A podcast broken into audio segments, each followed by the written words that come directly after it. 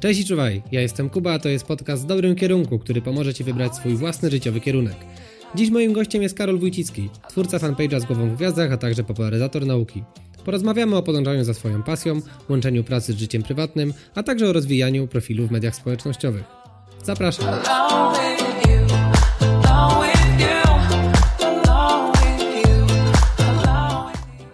Cześć i czuwaj Karol. Cześć, dzień dobry. Mamy teraz taki wyjątkowo aktywny kosmicznie czas. E, za nami jest lądowanie łazika na Marsie. Mm, na bieżąco są organizowane loty Falconów oraz testy Starshipa. Powiedz mi, jak to jest organizować coś, co na żywo ogląda 16 tysięcy osób? To jest kwestia skali. Ona rośnie wraz z oglądalnością i im więcej coś robisz, tym więcej osób się w to angażuje. E, myślę, że e, jako druk drużynowy pewnie dobrze wiesz, że na dzień dobry na zbiórki e, może przychodziło kilka osób, a później ta cała impreza się nam mocno rozrasta. Tak samo jest z profilem popularno-naukowym, czy z jakimkolwiek innym forum internetowym. Ta publiczność zwykle zaczyna się na bardzo niskim poziomie i później, no właściwie w tym momencie nawet bardzo wiele osób się tym e, czasami zniechęca, bo uznaje, że o tak, niedużo tego jest i nie bardzo wiem, co z tym zrobić. Natomiast jeśli jesteśmy w tym konsekwentni e, i przez długi czas coś robimy, no to coraz więcej osób do tej zabawy dołącza i możliwość później śledzenia e, wspólnie, czy to lądowania wspomnianego przez ciebie łazika na Marsie, czy lotu jakiejś rakiety kosmicznej, gdy ogląda to z tobą już nie kilkaset, ale kilka, a czasami kilkanaście tysięcy ludzi, to rzeczywiście e, daje power na kolejne działania, z pewnością. No właśnie, Twój kanał jest e, obecnie bardzo dobrze rozpoznawalny, ale chciałbym, żebyśmy się może cofnęli do tego takiego początku, a zakładam, że na początku była ogromna pasja do astronomii. Skąd ona się wzięła u Ciebie? To nawet nie jest kwestia tego, że na początku była pasja do astronomii, bo ona rzeczywiście zawsze była, natomiast jeśli spojrzymy na początki e, z głową w gwiazdach jako takiego, to, to na początku to była wspólna zabawa z bliską mi osobą, dlatego że założyliśmy profil razem z moją e, żoną, wtedy jeszcze nie, e, bo w, jako, że oboje zajmowaliśmy się popularyzacją nauki, to chcieliśmy się troszeczkę tą nauką pobawić. Pobawić się w nowej nam formule, ona była dziennikarką naukową, ja współpracowałem z Centrum Nauki, byłem prezenterem w planetarium, dużo prowadziłem pokazów nieba, pomyśleliśmy, że fajnie będzie pisać o nauce na, e, w mediach społecznościowych e, i zrobić coś po prostu fajnego. Z głową w gwiazdach ta nazwa początkowo odnosiła się do czegoś zupełnie innego, bo z głową to była Olga, która zajmuje się e, ludzkim mózgiem i zawsze wymyślała jakieś ciekawostki dotyczące tego obszaru, a z głową w gwiazdach, w gwiazdach to z kolei byłem ja i staraliśmy się takimi postami z jednej strony o mózgu, a z drugiej strony o, o astronomii łączyć naszą zabawę. Natomiast moja pasja do astronomii rzeczywiście jest już ze mną od bardzo dawna i jeśli miałbym wskazać jej początki, to to jest trudne, bo trudno jest wskazać początek pasji. O to się czasem udaje, jeśli ktoś ma jakiś jeden impuls, zdarzenie, jedno e, spotkanie inspirujące, rozmowę albo widok, który zostanie mu na całe życie w pamięci. Ale ta astronomia jest ze mną tak długo, że że czasami mam wrażenie, to, to na próżno jest dopatrywać jej, jej źródeł. Ona, te, te, źródła są bardzo rozmyte i pewnie składa, składa się na nie wiele e, różnych czynników, więc czym umiałbym wskazać dzisiaj jeden? Pewnie nie. To działo się po prostu na przestrzeni wielu, wielu lat e, mojej bardzo wczesnej młodości. Rozumiem, czyli ten kanał, e, profil z głową w gwiazdach, to nie jest twoje pierwsze, twoje takie pierwsze działanie już powiązane z astronomią i z nauką. E, I właśnie tutaj chciałem zapytać, e, jak wcześniej to wszystko się zaczęło? Może obierzmy jako ten punkt odniesienia końcówkę szkoły średniej. Jakie miałeś wtedy plany na siebie?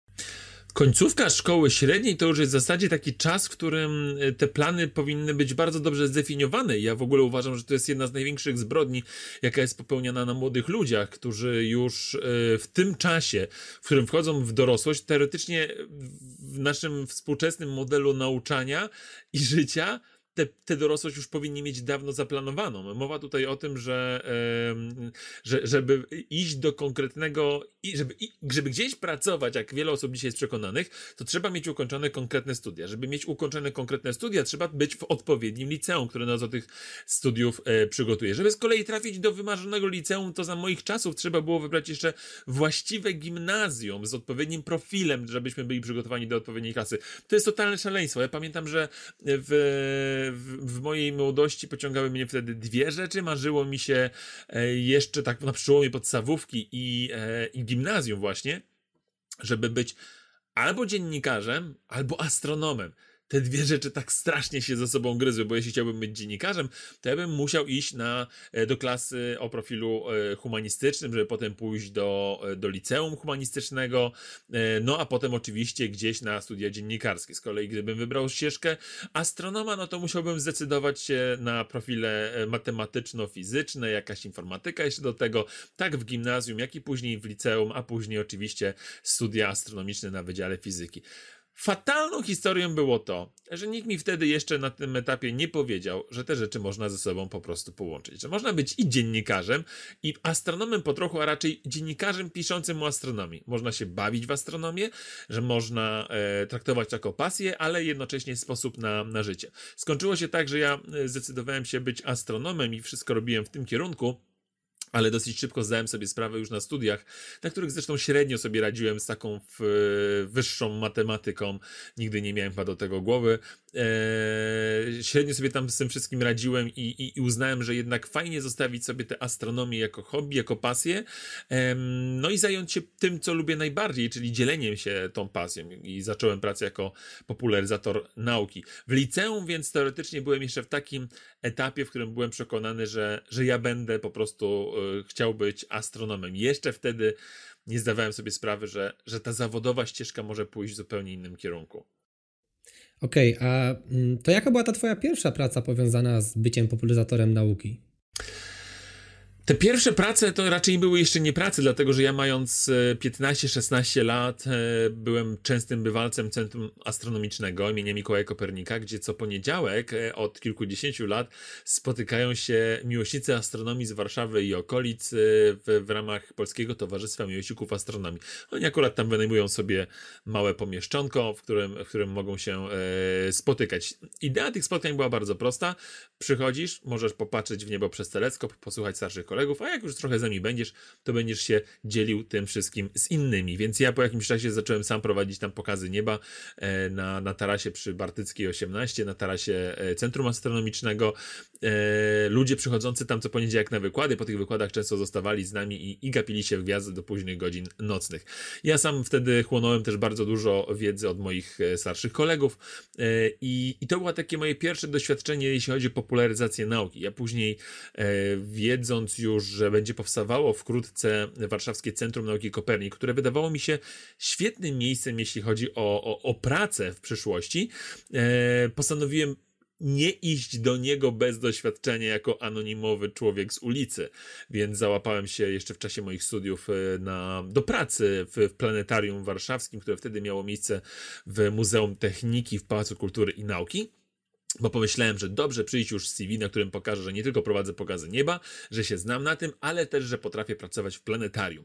Eee, no i gdy przyszedł czas na pracę w Koperniku, rzeczywiście już mogłem się pochwalić fajnym doświadczeniem eee, i, i, to były moje takie początki. Oczywiście w samym Koperniku, zanim przyszedł czas na planetarium, pojawił się jeszcze, e, pojawił się temat e, prowadzenia wystaw e, takich objazdowych, prowadzenia pokazów naukowych, czym się absolutnie e, doskonale czułem i, i świetnie się tam bawiłem. E, no a później praca w samym planetarium planetarium, która, e, która szybko z pracy typowo prezenterskiej przerodziła się w pracę kogoś, kto organizuje takie eventy na zewnątrz planetarium. Takie wydarzenia, gdzie staramy się patrzeć w prawdziwe, a nie w sztuczne niebo i angażować ludzi z całej stolicy do tego, żeby wspólnie na przykład z nami poglądali spadające gwiazdy. I to była rzecz, którą naprawdę e, bardzo mnie cieszyła i dawała mnóstwo, mnóstwo radości.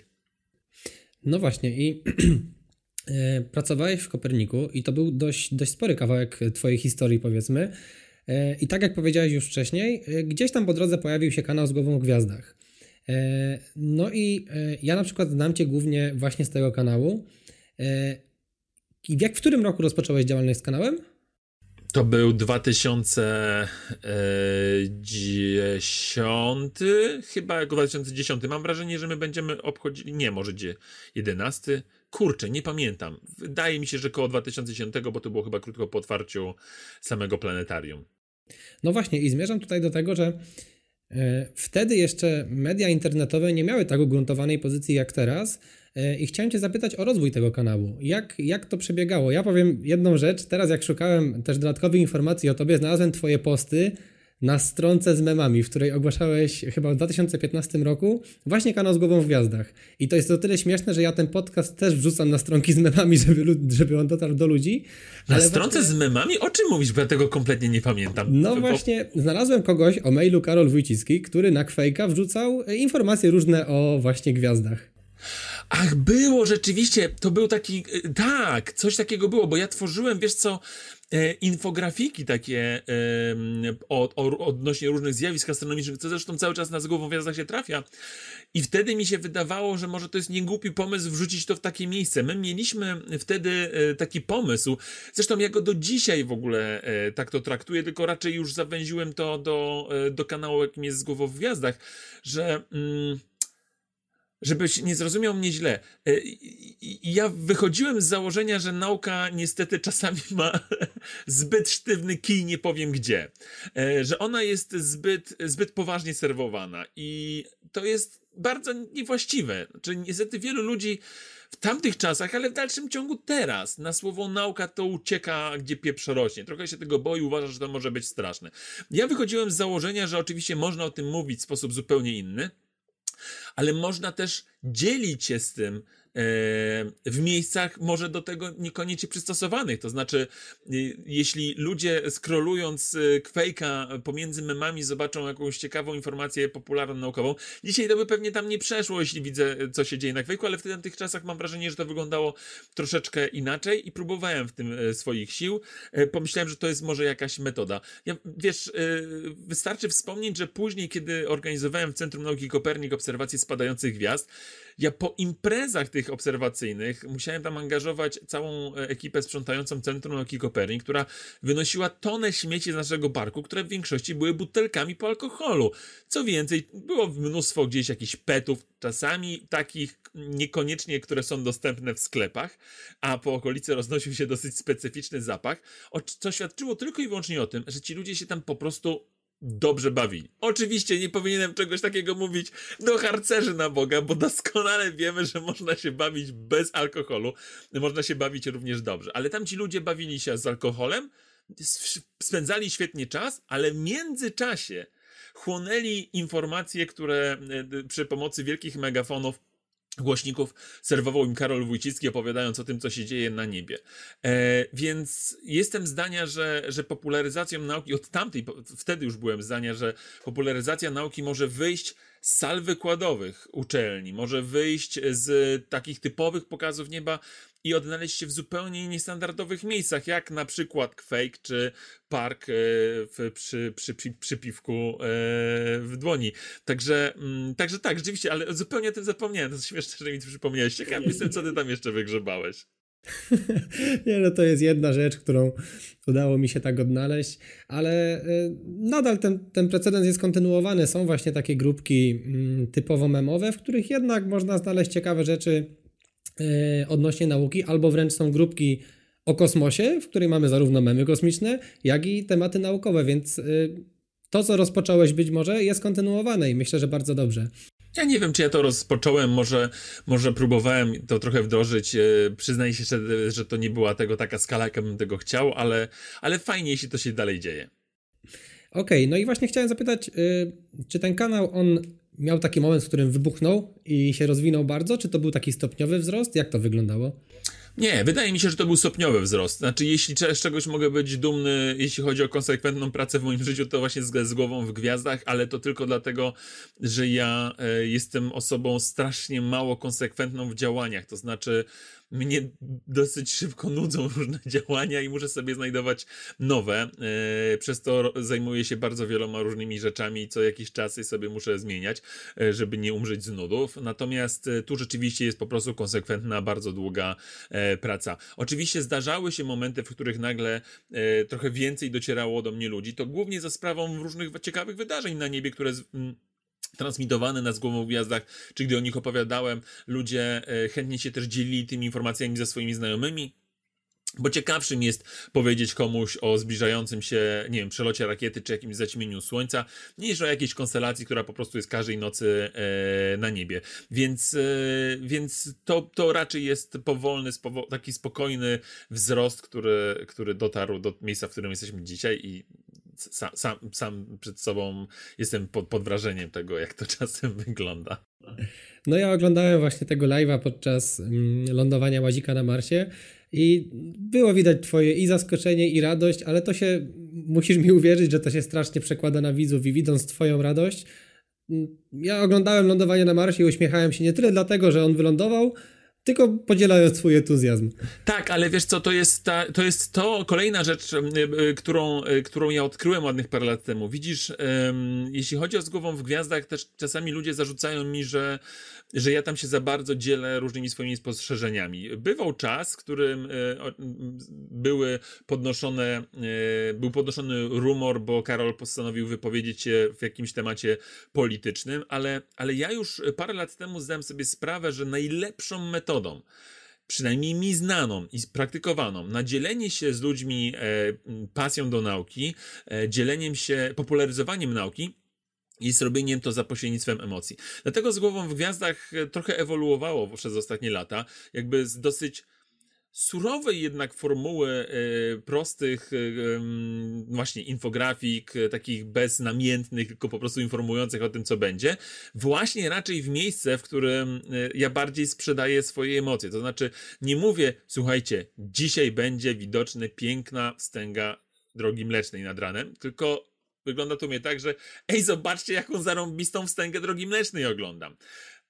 To wszystko ma służyć temu, że jeśli ludzie zobaczą, że ktoś ma z tego frajdę, e, to może działają wtedy neurony lustrzane i każdy sobie pomyśli, ja też tak chcę. Chcę doświadczyć tego, czego doświadcza ten gość, bo okazuje się, że skoro jemu daje to taki kop energetyczny, daje mu takie pozytywne emocje, to może ja też mogę to dostać.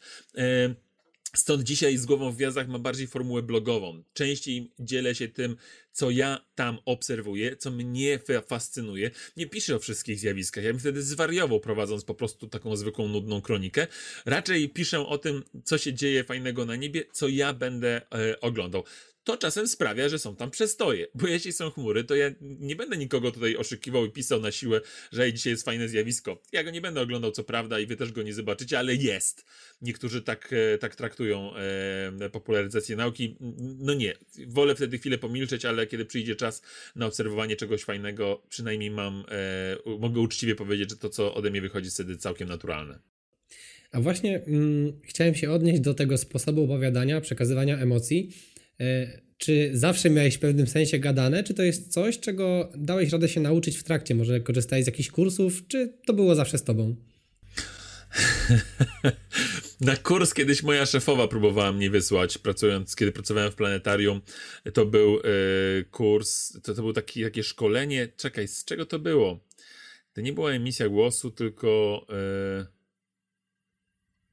no z takiego skutecznego opowiadania. Ja się tam pamiętam, że strasznie nudziłem na tym szkoleniu i w zasadzie uciekałem z niego, bo uważałem, że mam lepsze rzeczy do robienia.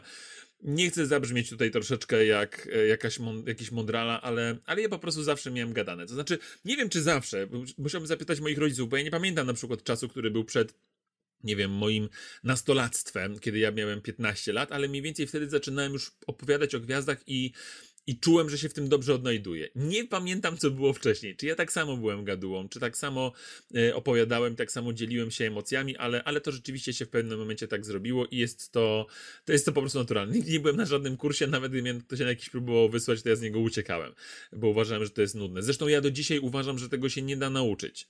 Albo ktoś to robi, naturalnie, albo e, widać, że to jest sztuczne. Ja zresztą widzę, to oczywiście należy docenić z jednej strony, bo jeśli ktoś się stara w sposób atrakcyjny opowiadać, to chwała mu za to, ale niestety ja mam takie poczucie, że albo ktoś to umie, albo tego nie umie i się tego raczej nie nauczy. Jak bardzo by się starał, to, to zawsze będzie wyglądało sztucznie.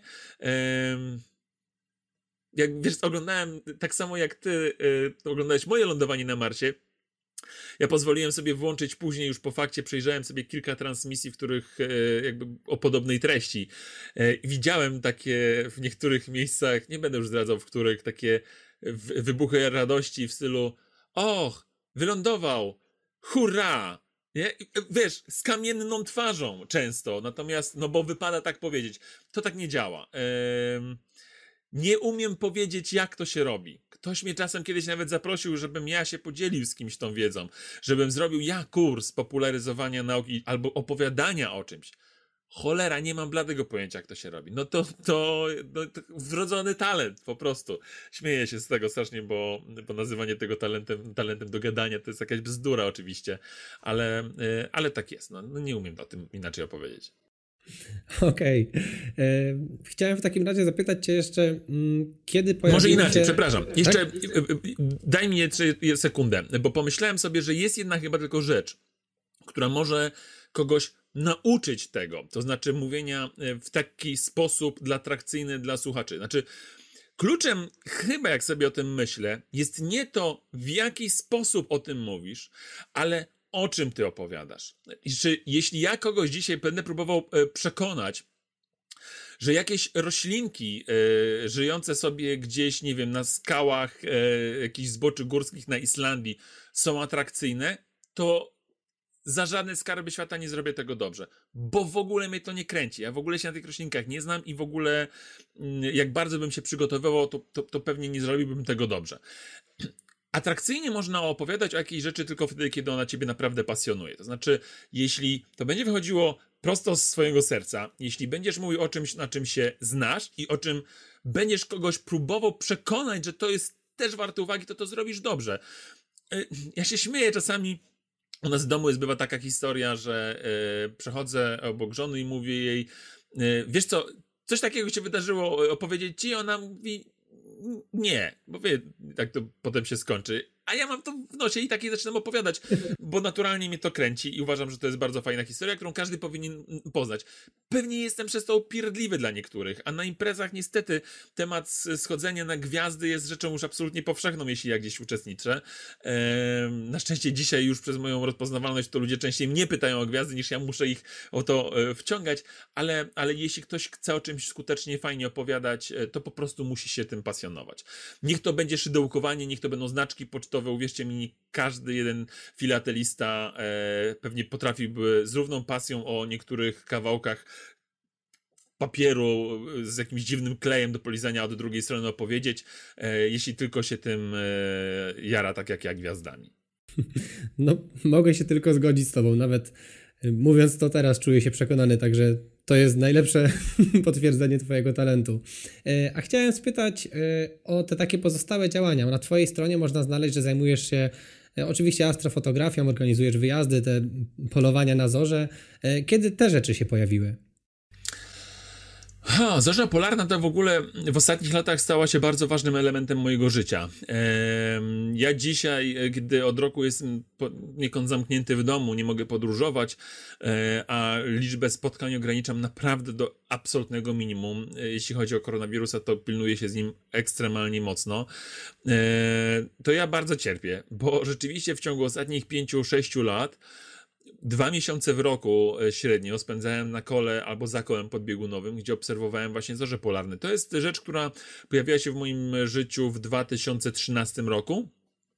E, trochę niespodziewanie e, i, no i zawładnęła moją wyobraźnią. Znaczy, okazało się, że to zjawisko jest tak niezwykłe, że chcę go ochłonąć więcej i więcej, no i po prostu stało się trochę moim sposobem na życie.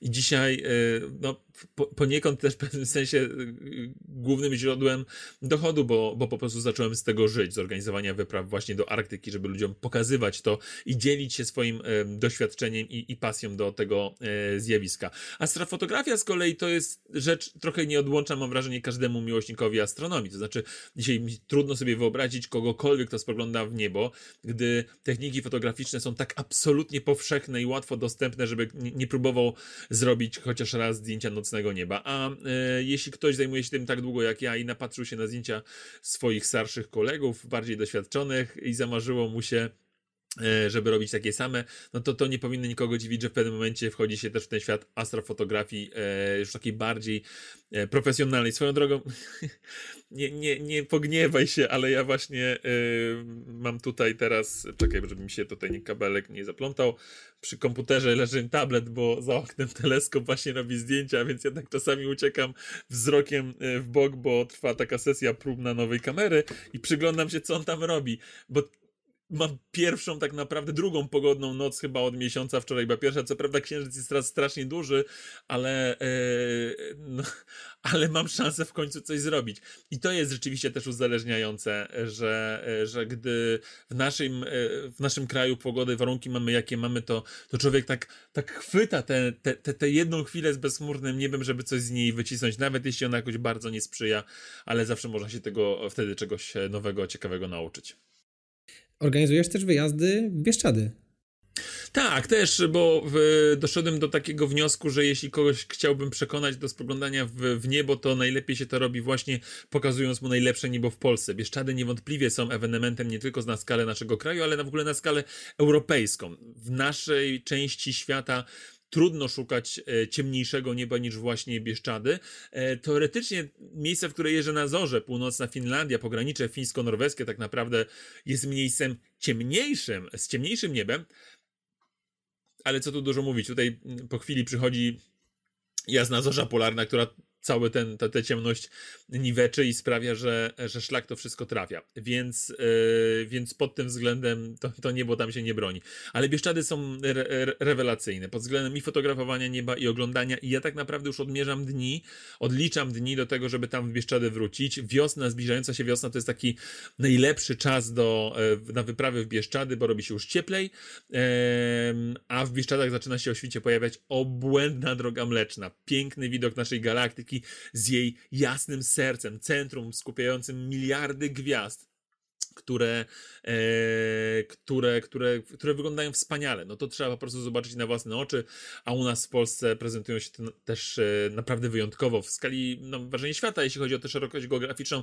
bo w innych częściach świata ta, ta droga mleczna wisi gdzieś wysoko nad głowami, a u nas tak pięknie przechodzi na tle e, bieszczadzkich szczytów. Wspaniały widok i w, za chwileczkę pojawią się znowu takie noce, w których będzie można tego doświadczać. Czekam tylko aż ten księżyc trochę się zrobi mniejszy i wtedy będzie można tam pojechać znowu. Wspomniałeś też o mm, tej nie zawsze dobrej pogodzie. E, I to jest coś, o co chciałem zapytać, bo miałem okazję zauważyć, oglądać kilka razy live'a, e, którego nadajesz z samochodu, jeżdżąc wręcz po Polsce i szukając kawałka nieba, które jest bezchmurne. E, I to pokazuje Twoje wielkie oddanie, ale ja chciałem zapytać, jak Twoja praca ogólnie, nie tylko te wyjazdy samochodowe, ale jak udaje Ci się połączyć ją z życiem prywatnym? Wiesz co, e, to nie jest często proste, e, szczególnie kiedy się dużo wyjeżdża. Rzeczywiście ja mam e, duże wyrzuty sumienia wciąż, mając córkę siedmioletnią, która w ciągu ostatnich lat już trochę przywykła do sytuacji, że tata czasami znika po prostu na, na mniej więcej 5-6 dni, kiedy jedzie do Arktyki, ale staramy się to wtedy rekompensować jakimiś połączeniami wideo, telefonami częstymi, rozmowami, czasami graniem wspólnie w jakieś gry internetowe. Ja sobie siedząc za kołem podbiegunowym E, z telefonem w dłoni, ona siedząc z iPadem w swoim łóżku na połączeniu telefonicznym z jednej strony się słyszymy, a coś na grze sobie razem e, online e, pykamy.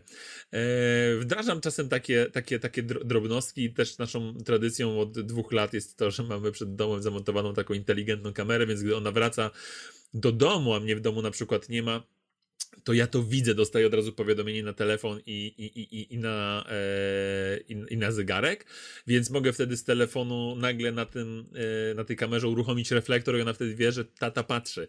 Niezależnie gdzie jest, może być na drugim końcu świata, może być u mnie noc polarna, może, może mogę być przy temperaturze minus 30 stopni w półmetrowych zaspach, ale, ale tata patrzy.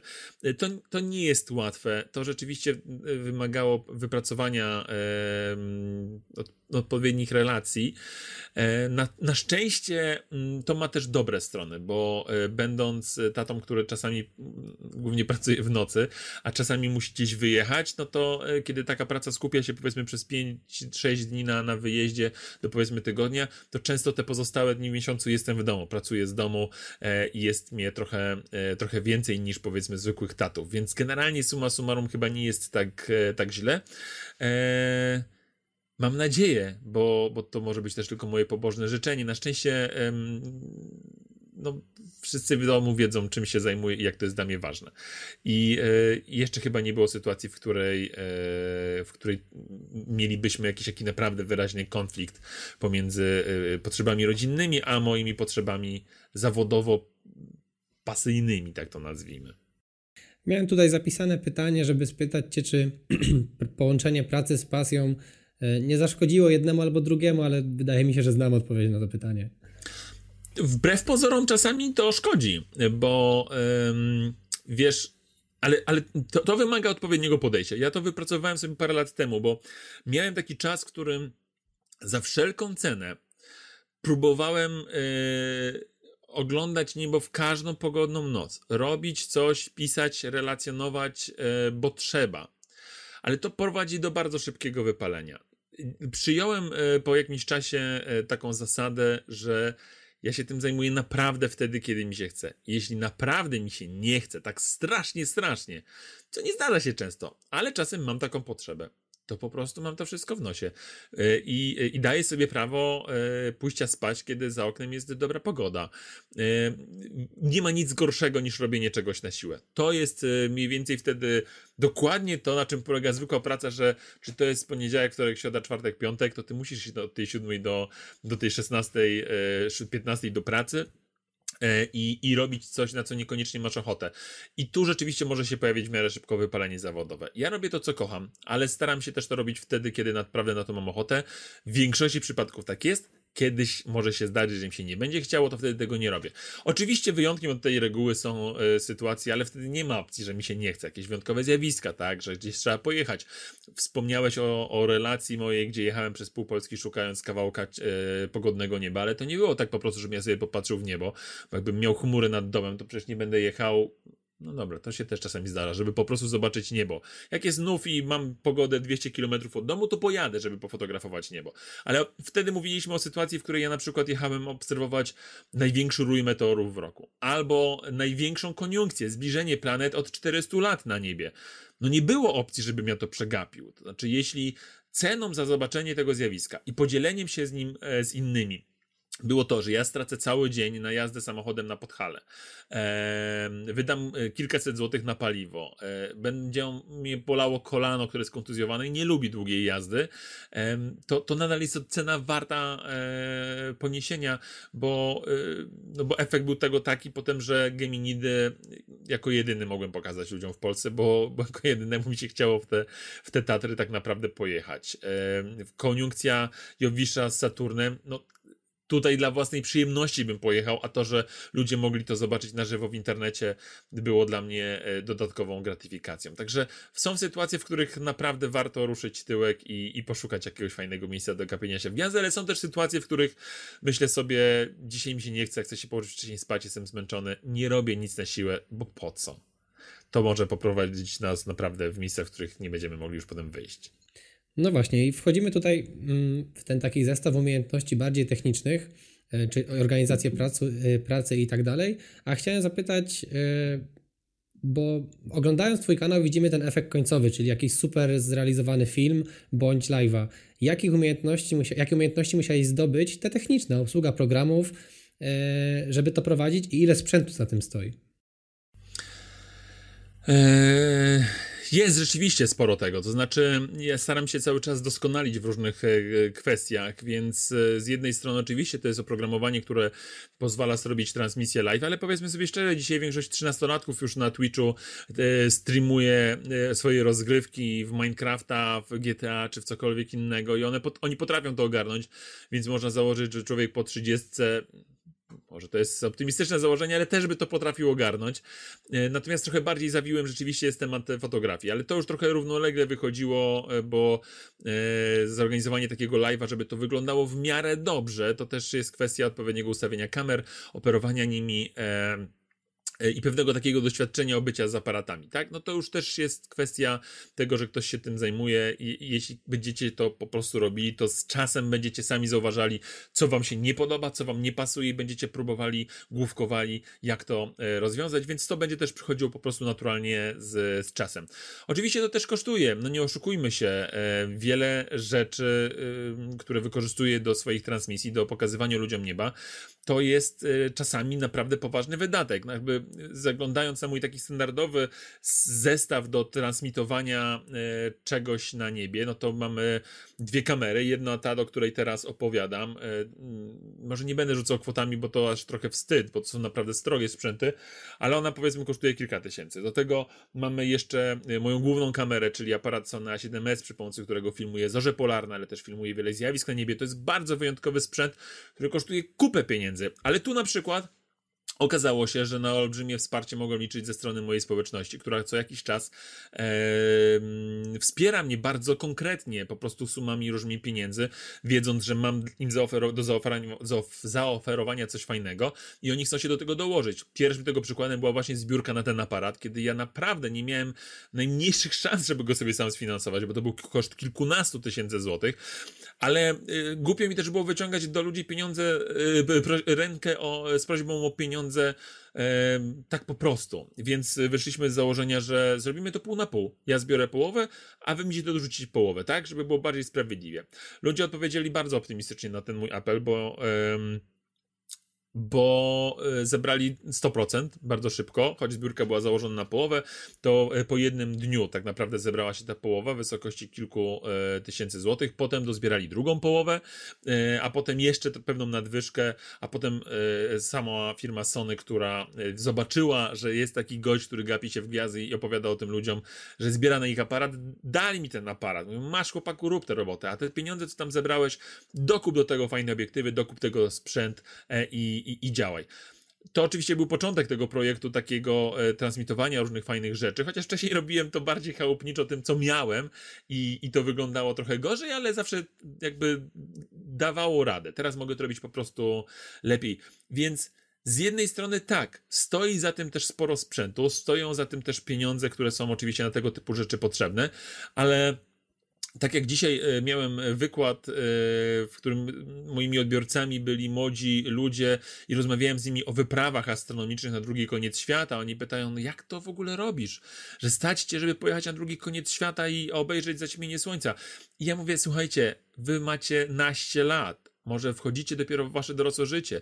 Dla was takie pieniądze wydają się teraz czymś absolutnie olbrzymim i trudnym do zdobycia. Ale gwarantuję wam, że gdy będziecie się zajmowali jakimiś rzeczami, będziecie na nich skupieni, to w pewnym momencie może się okazać, e, że jeśli będziecie naprawdę dobrze w tym, co robicie, to te pieniądze będą ostatnim waszym zmartwieniem. One się znajdą. Czy to na nie zapracujecie, e, skupieni e, bardzo na, na swoim celu, czy ktoś wam w tym pomoże, albo może ludzie, dla których będziecie chcieli to, to robić. To jest naprawdę do ogarnięcia. I to jest chyba najfajniejsze w tym wszystkim, że w dzisiejszym świecie jeśli robimy coś dla innych, to czasem to do nas, to oni nam w tym mogą, e, mogą nam w tym pomóc i, i tak naprawdę są to projekty współdzielone. Znaczy, nie wyobrażam sobie, żeby z głową w gwiazdach istniało bez tak naprawdę wsparcia tych wszystkich ludzi, którzy to odbierają. Tych, którzy mogą to wesprzeć czasami finansowo, ale też tych, którzy po prostu przyczyniają się do zwiększenia zasięgów, dzielą się swoimi, e, dzielą się tymi postami i, i, i zapraszają do oglądania e, innych. Mm, ostatnio też założyłeś Patronite'a i tam jest jedna rzecz, która mi urzekła i napisałeś, że można zostać mecenasem, y, mecenasem e, astronomii w Polsce, tak? Znaczy, może, może ty o tym opowiedz, o, o tym progu. Wiesz co, rzeczywiście jest tak, że ym, bo gdy ja się, y, gdy ktoś mnie pyta, z czego ja tak naprawdę na co dzień żyję, to, no to z jednej strony staram się żyć z wykładów, ale y, z, z, z wyjazdów, z wypraw, ale często też żyję z wykładów. Takie wykłady można zorganizować dla organizacji, które, które mają na to finansowanie, które, które zapraszają y, mówców, wykładowców, żeby coś powiedzieli, mają na to fundusze, na przykład samorządowe, albo są to prywatne firmy, które, które chcą dla swoich pracowników coś zrobić, albo, albo jakieś agencje eventowe, które mają też na to kasę i można na tym po prostu zarobić i się e, z tego utrzymać. Ale są też takie rodzaje spotkań, na które, które są organizowane dla po prostu młodzieży szkolnej, dla dzieciaków, dla szkół. I to jest zawsze problem, bo z jednej strony e, wyprawa do jakiejś szkoły na drugi koniec Polski, żeby dać wykład, e, to jest e, no, koszt poniesiony przez taką osobę jak ja, to znaczy koszt paliwa, żeby dojechać, cały dzień poświęcony na to, a czasami dwa jak daleko, trzeba by gdzieś przenocować, coś po drodze jeszcze zjeść. A często się okazuje tak, że takie szkoły zwyczajnie nie mają warunków do tego, aby takiego człowieka do siebie zaprosić. Chciałyby, żeby ktoś przyjechał, ale nie bardzo mają na to pieniądze. Ja już od ładnych paru lat mam taką zasadę w swojej działalności, że jeśli dostaję zaproszenie takie ze szkoły, to jeśli tylko mogę sobie na to pozwolić, jeśli tylko mam na to czas, nie, nie koliduje to z innymi moimi obowiązkami, e, staram się jeździć. E, jeśli szkoła może sobie pozwolić na e, dla mnie jakieś honorarium, jakby nie, nie, nie, im nie proponuję żadnej sztywnej e, stawki, a jeśli naprawdę twierdzą, że nie mają po prostu żadnych możliwości sfinansowania, bo są takie szkoły, niewielkie szkoły w małych miejscowościach. Mówię, spoko, nie ma problemu, jadę do was, tak? Spotkajmy się, nie dzieciaki mają z tego frajdę, ja sobie mogę na taki wyjazd po prostu pozwolić. Ale w ramach wsparcia rzeczywiście, które e, funduje mi moja społeczność na Patronajcie, pomyślałem sobie, że to można po prostu jeszcze ulepszyć. To znaczy, e, możemy zrobić tak, że ja będę jeździł do takich szkół całkowicie za darmo, nie tylko wtedy, kiedy będę mógł sobie na to pozwolić, będzie mógł na to pozwolić mój budżet domowy, żebym ja sobie sfinansował taką wyprawę nie poniósł, e, nie zyskał na tym żadnego honorarium, ale po prostu założyć tak, że, e, że raz w miesiącu ta społeczność po prostu funduje w jednej ze szkół takie właśnie, a nie inne e, spotkanie. Czasy mamy jednak jakie mamy. Dzisiaj spotkania face to face nie, nie wchodzą w, tak naprawdę w grę, tak z mojej strony, jak i ze strony tych szkół, dlatego podjąłem decyzję, że, że, że możemy to trochę z, zmienić i po prostu zamiast jednej szkoły fizycznie, odwiedzić przynajmniej trzy szkoły wirtualnie. W minionym roku, w, w grudniu, kiedy e, była końcówka tak naprawdę nauczania zdalnego dla wszystkich szkół. E, ja w ogóle z, zaoferowałem właśnie wsparcie dla nauczycieli, bo sam wiem, jaką oni ciężką robotę odwalają podczas tych lekcji zdalnych no niedużo muszę mówić, bo tutaj zwykle obok mnie siedzi moja żona, która jest e, właścicielką szkoły i nauczycielką jednocześnie polskiego i sam widzę, jak wiele godzin spędzała e, przy, przy, przy lekcjach, ile czasu spędzała, żeby się do nich przygotować i, i to naprawdę jest ciężka praca. Co innego jest mówić do kogoś, kiedy się jest z tym człowiekiem, z tymi ludźmi, a co innego mówić co chwila do monitora komputerowego. To jest szaleństwo.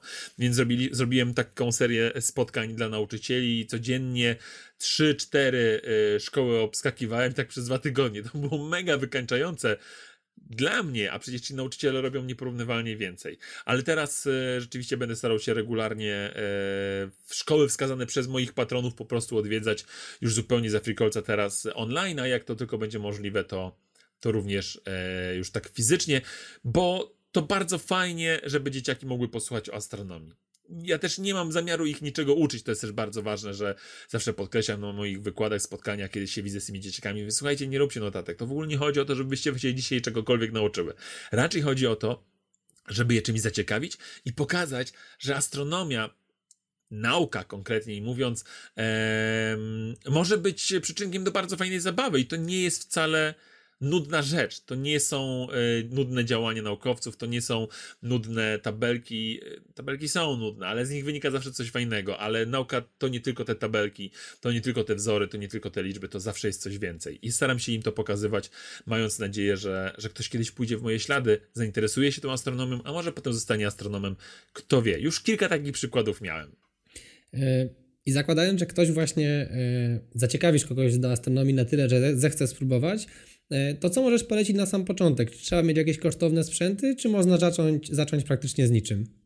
Astronomia jest tą niezwykłą nauką, która na tle zupełnie, e, czy wszystkich pozostałych nauk, e, no większości nauk powiedzmy, daje możliwość dzisiaj nie tylko jej liźnięcia, że tak powiem, ale naprawdę wejścia w nią głęboko, bez dostępu do naprawdę zaawansowanego sprzętu. Dzisiaj jeśli ktoś chce zacząć gapić się w niebo, to nie ma nic prostszego niż wyjście na zewnątrz i gapienie się w niebo. Po prostu. Jak głupio by to nie brzmiało. Ale nawet poświęcenie jednej godziny na leżaku, na kocu, na materacu dmuchanym, na jakimś leżaku i wpatrywanie się w to, co nad naszymi głowami się pojawia w tym czasie, da nam na pewno mnóstwo informacji e, zupełnie nowych, jakichś nowych doświadczeń, nowych bodźców. Mowa tutaj oczywiście głównie o niebie letnim, bo wtedy bardziej nas to zachęca do tego, żeby tak sobie poleżeć pod gwiazdami, chociaż zimą i też są amatorzy takiego, e, takiego gapienia się e, w górę. Więc, yy, więc zawsze zachęcam, że na początek po prostu idźmy się pogapić w gwiazdy. Poobserwujmy przelatujące satelity, popatrzmy na spadające gwiazdy, yy, poszukajmy na niebie planet. Yy, jest masa rzeczy, które możemy robić nieuzbrojonym okiem. A później możemy zainwestować dopiero w lornetkę, bo jeszcze nie w teleskop. Teleskopy trochę kosztują, zwłaszcza te sensowne, bo te bezsensowne potrafią być bardzo tanie, ale bardzo szybko też potrafią, potrafimy odstawić je w kąt. Natomiast lornetka jest też niesamowitą bramą do wszechświata świata i co ważne, często gdzieś jakąś w domu mamy.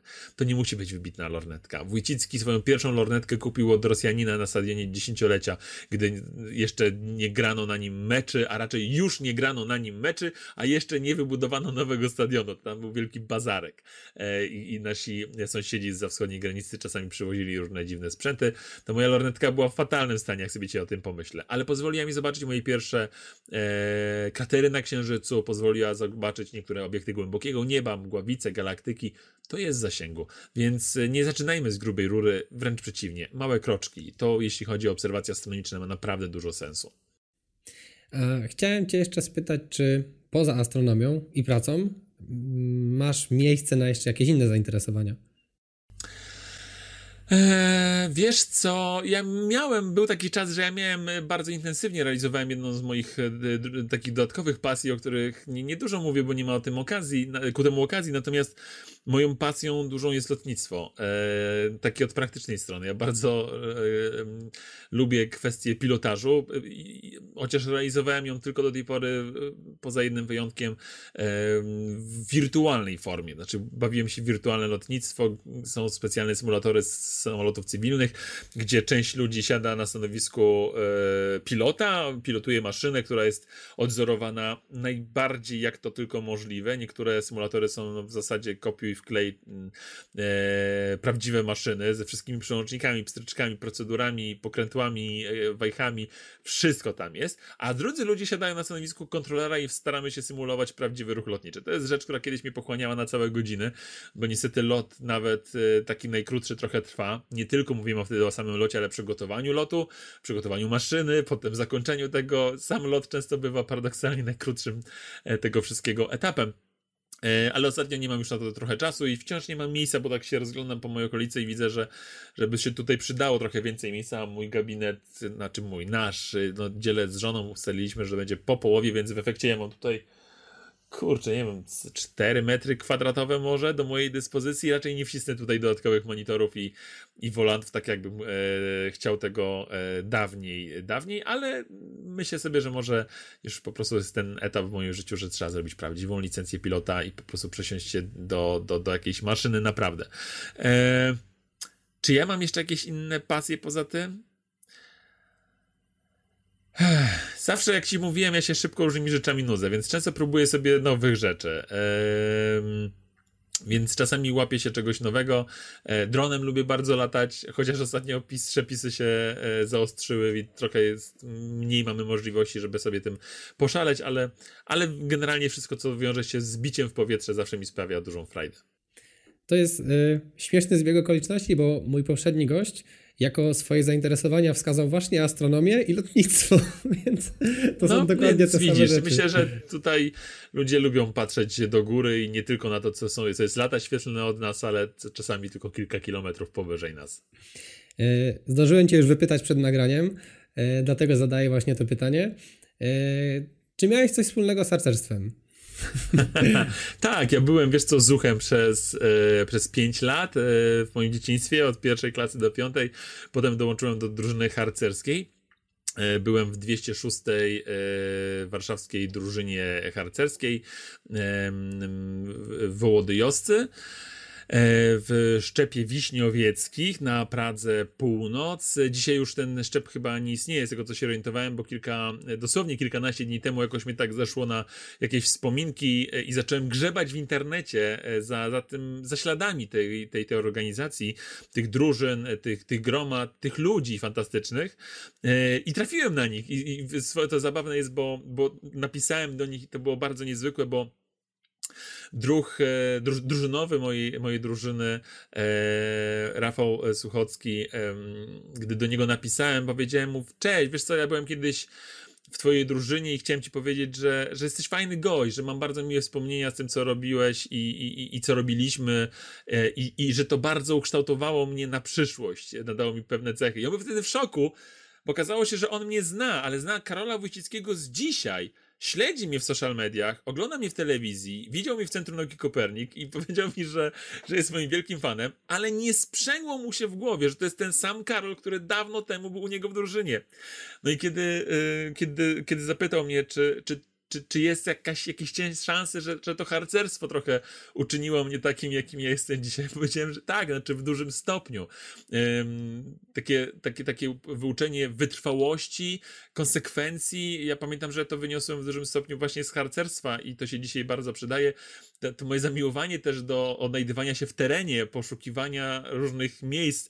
Mam taką koleżankę, która, e, którą serdecznie pozdrawiam, Dobrochnę, która mi ostatnio powiedziała bardzo miły komplement, że że w, z każdym można gdzieś pojechać na, na obserwację czegoś, e, ale to tylko Karol gwarantuje 100% skuteczności, odnajdując zawsze te, to jedno miejsce i, i ten jeden obszar bez chmur, dokładnie wtedy, kiedy to jest potrzebne. E, I rzeczywiście. Tak, byłem harcerzem, miło to wspominam. Trochę krótko potem trwała już moja sama przygoda z harcerstwem z różnych powodów, ale, ale to było, było fajne.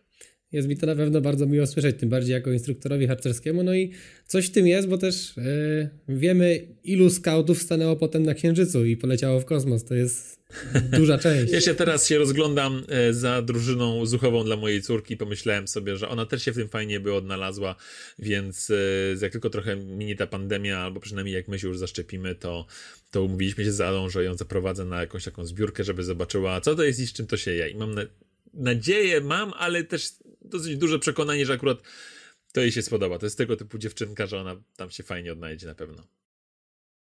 Co mogę powiedzieć? Na pewno, na pewno tak będzie. Dziękuję Ci bardzo za dzisiejsze nagranie. Bardzo Ci dziękuję. Dziękuję też Wam za wysłuchanie tego odcinka. W kolejnym porozmawiam ze studentem, który opowie Wam o studiowaniu za granicą. Do usłyszenia.